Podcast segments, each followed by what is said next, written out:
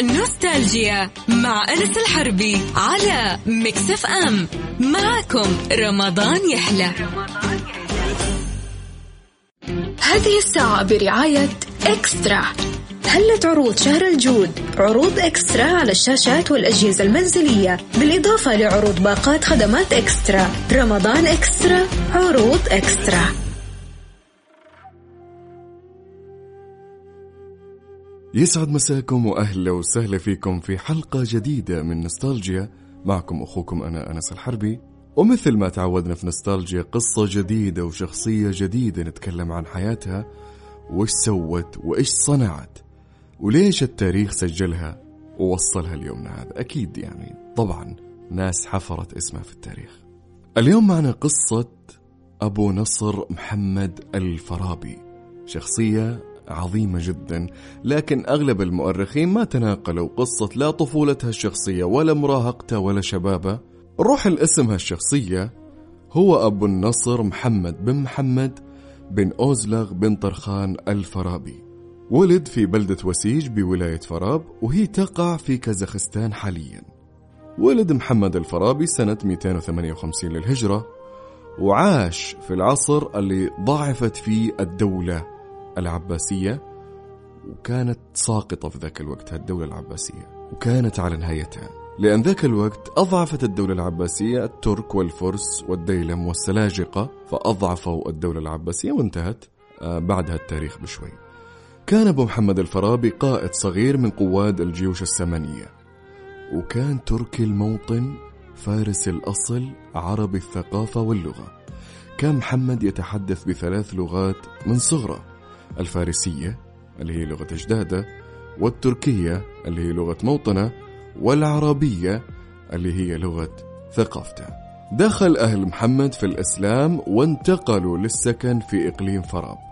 وكان معظم سكان الإقليم من الأتراك والفرس والعرب المسلمين. وكان في بعض الدعاة هناك اللي ينشرون دين الإسلام وجنود الجيوش الإسلامية اللي استقروا في هالإقليم بعد ما فتحوا نشأ الفارابي في مزرعة صغيرة يمتلكها أبوه عن جده وارثها وحفظ محمد الفارابي القرآن في مسجد بإقليم فراب.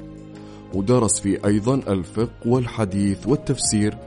ودرس بعدها الرياضيات وغيرها من المواد وأتقن قراءة اللغة العربية وكتابتها. لكن ما تعمق لا في قواعدها ولا في النحو ولا الصرف. فكانت هي اللغة العربية اللغة السائدة في ذاك الوقت فيعني زي الآن إحنا الإنجليش هي اللغة السائدة. فضروري على كل شخص إنه يتعلم اللغة العربية في ذلك الزمان. نشأ الفارابي نشأة علمية وثقافية جدا. من جهة أبوه من جهة العلماء اللي كانوا موجودين في ذاك الوقت. فتشبع من الثقافة العربية وكثير جدا من العلوم.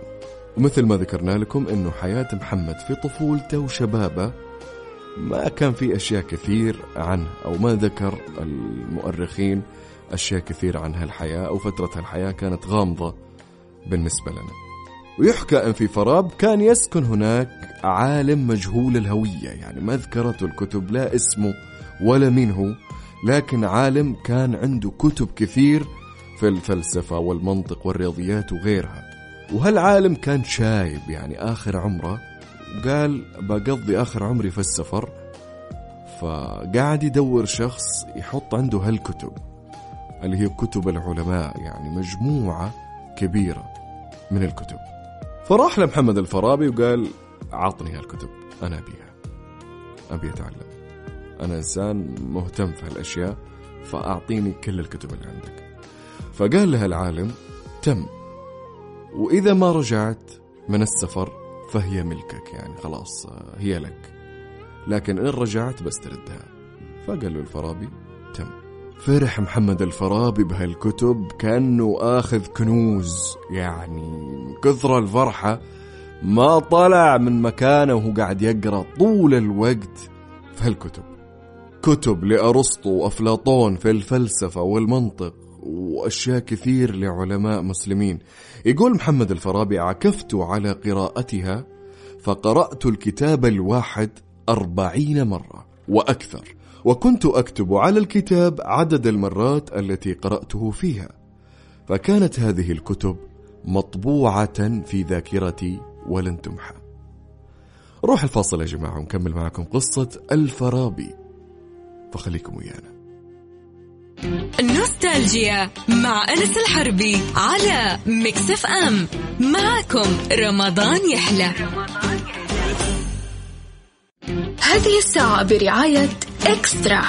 هلت عروض شهر الجود؟ عروض إكسترا على الشاشات والأجهزة المنزلية بالإضافة لعروض باقات خدمات إكسترا. رمضان إكسترا عروض إكسترا. نوستالجيا مع أنس الحربي على مكسف أم. معكم رمضان يحلى. هذه الساعة برعاية إكسترا. هلت عروض شهر الجود؟ عروض إكسترا على الشاشات والأجهزة المنزلية. بالإضافة لعروض باقات خدمات إكسترا. رمضان إكسترا عروض إكسترا. ورجعنا لكم بعد الفاصل وأهلا وسهلا فيكم في نوستالجيا. قلنا بطل قصتنا اليوم هو الفارابي من أعظم العلماء اللي سجل اسمه في التاريخ.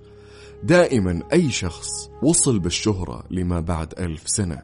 هذا ما سوى شيء بسيط أبدا عشان يتسجل في التاريخ. الفارابي قلنا أنه ما ذكر المؤرخون أو ما تناقلت كتب التاريخ آه، طفولته وشبابه لكن عرفنا أنه درس العلوم العربية وكان عنده لغات آه، من جهة أمه ومن جهة أبوه اللي هي التركية والفارسية واللغة العربية والثقافة العربية. وقلنا إن الفارابي كان في عالم ما ذكرته كتب التاريخ منه لكن كان عنده كتب كثير جدا لأرسطو وأفلاطون في الفلسفة والمنطق فقلنا أن الفارابي ذكر أنه أعاد حفظ هالكتب أربعين مرة أو أكثر. ويقول كنت أسجل كم مرة عدت هالكتاب لدرجة أني حفظته وطبعته في ذاكرتي. فحفظ هالكتب يعني صم صمها أكلها أكل. وبعد عشر سنوات الفارابي كان ينتظر هالعالم ما جاء. يعني قاعد يقرأ هالكتب عشر سنين ولا جاء هالعالم. فقال توقع أنه مو راجع لأنه هالعالم أعطاني مهلة إذا ما رجعت خلال كم سنة فهي ملكك فأخذها الفارابي وبعد هالمدة الطويلة أصبح الفارابي يصحح في هالكتب يقرأ فيها ويشوف المعلومات يقول له هذا غلط هذا صح من كثر ما تشبع في العلم وقارن بين هالكتب أو المعلومات اللي في الكتب. وبعد فترة اشتهر محمد الفارابي بين الناس فلقبوه بالفارابي نسبة إلى مدينة فراب. فحضروا له كثير من التلامذة والعلماء عشان يستفيدون من هالعلم اللي تشبع من هالكتب كان الفارابي شخصية تحب السفر والترحال يعني إنسان رحالة يحب يسافر طول الوقت. وفي يوم من الأيام خلاص نوى. أنا إنسان أبي أخذ لي جولة كذا أبى أغير جو أبي أتعلم أبى أشوف العالم وش فيه وأتثقف وأتعلم. من ثقافات الدول الأخرى. فشال هالكتب هالكتب يا جماعة كانوا يعتبرونها كنز يعني ما سابها في البيت. راح ائتمنها عند أحد تلامذته وقال له الكتب هذه أمانة عندك أنا باخذ لي جولة بسافر كذا رحلة وأرجع. فقال التلميذ وهو كذلك. وخلى عنده الكتب. وسافر الفارابي بين بلاد آسيا الوسطى وبلاد فارس وخراسان ومر بمدينة بغداد واستقر فيها زانت للعيشة في بغداد. وكان هذا سنة 310 للهجرة. وكان عمر الفارابي في ذاك الوقت حوالي الخمسين سنة. بعد ما استقر الفارابي ببغداد بدأ يبحث عن دروس العلم. فدرس على يد الحكيم المشهور اللي هو أبو البشر متى بن يونس. وكان التلامذة يدرسون الفلسفة والمنطق على يدينا. وكان الفارابي أكبرهم سنا. يعني التلاميذ الصغار حوله وهو عمره خمسين سنة. فهم الفارابي على يدها الحكيم أبو البشر كتب أرسطو اللي قراها وحفظها لكن بعض كتب الفلسفة زي مثل كتاب أرسطو وأفلاطون كان يبي لها شخص يعني يتعمق كثير مو بس قراءة. ففهم الفارابي على يد أبو بشر متى هالكتب كلها.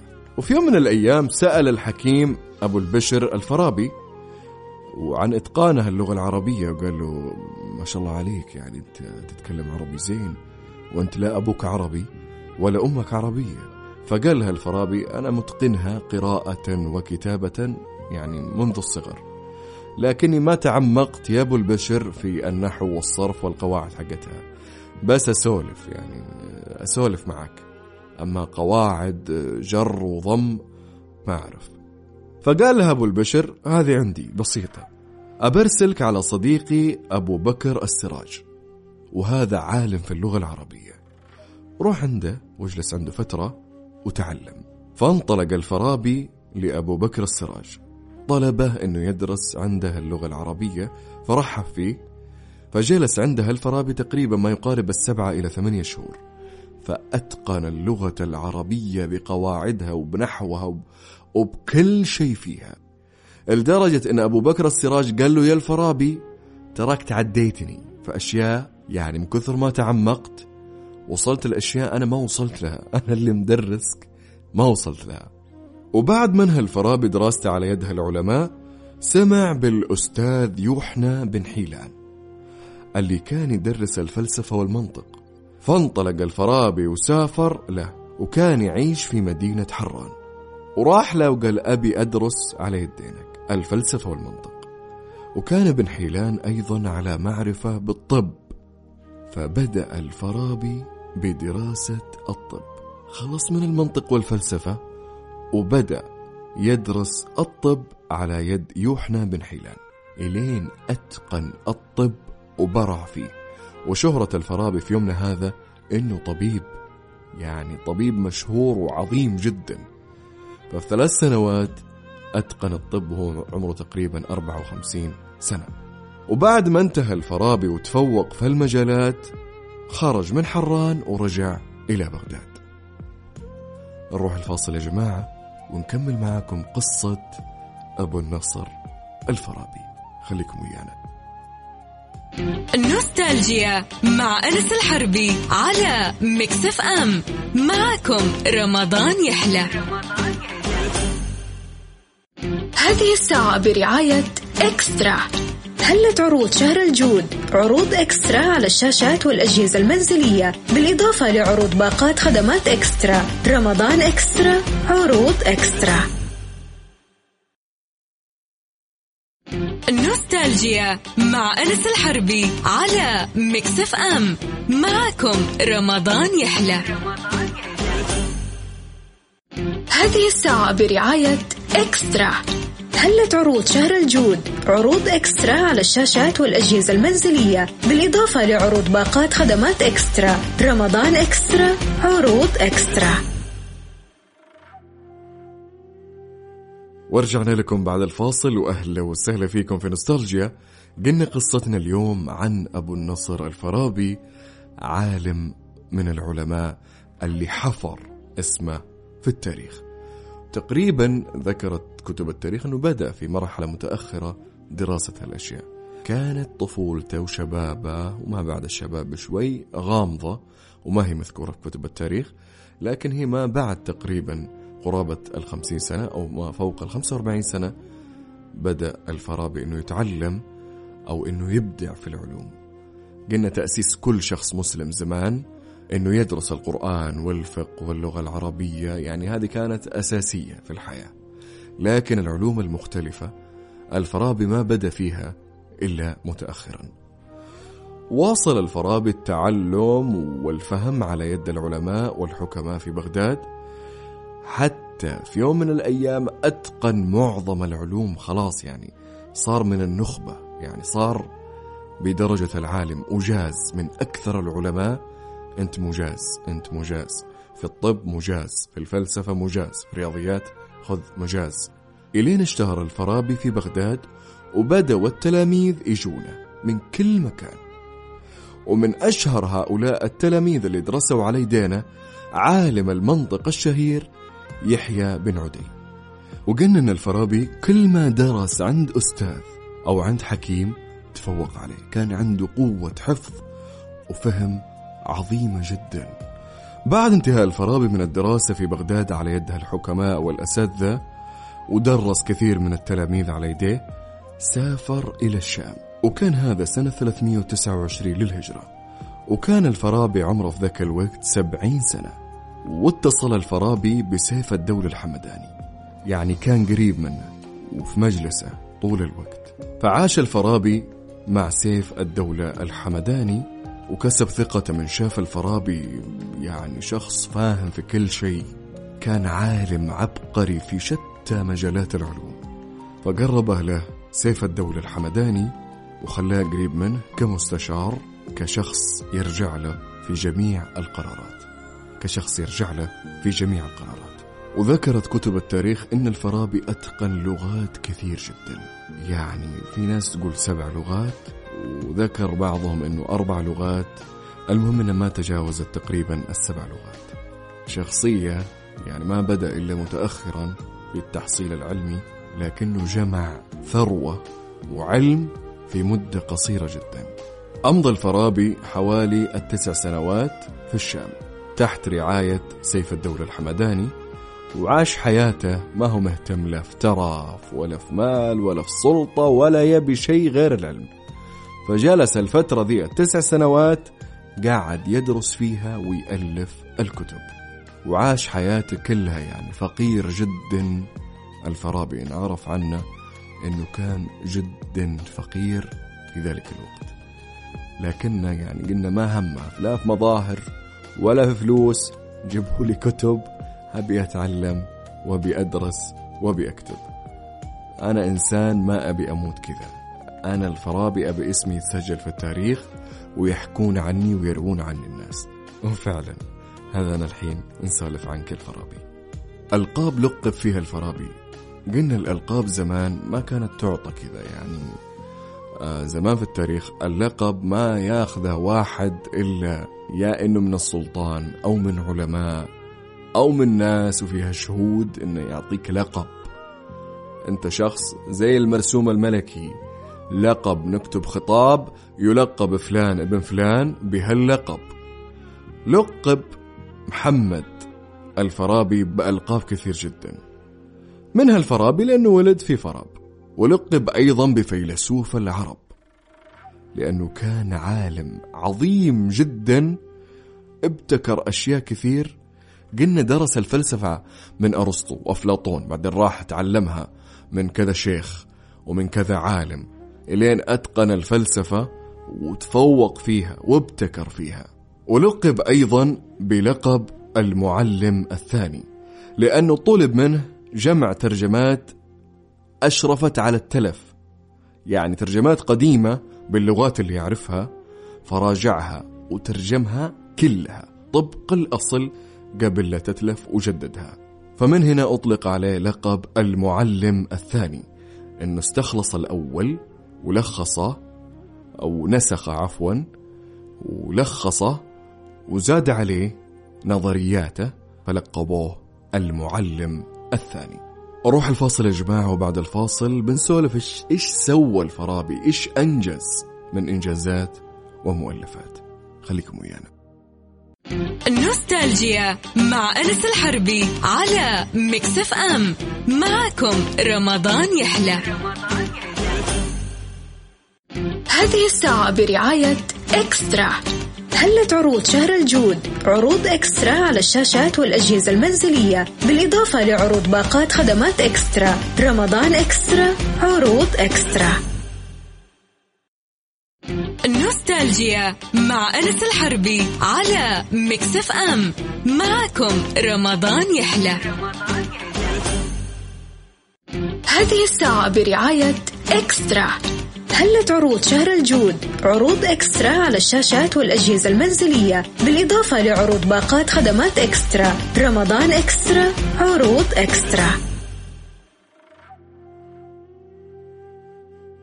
ورجعنا لكم بعد الفاصل. وأهلا وسهلا فيكم في نوستالجيا. اليوم قصتنا خفيفة لطيفة اللي هي عن الفارابي أن المؤرخين ما ذكروا سيرة كثيرة عن هالشخص. يعني حياته العلمية قليلة بغض النظر أنه درس الأساسيات وهو طفل لكن ما ذكر التاريخ إلا حياته تقريبا من فوق ال 45 ونطالع لكن في هالمدة القصيرة يا جماعة حفر اسمه في التاريخ اليومنا هذا. مؤلفات الفارابي كثير جدا. شوفوا أنتم لاحظوا الفترة قصيرة تقريبا عشرين سنة فقط أنجز فيها إنجازات جدا كثير. كتب الفارابي في علم المنطق سبع مؤلفات. منها كتاب المنطق وكتاب البرهان وكتاب اسمه شرائط اليقين.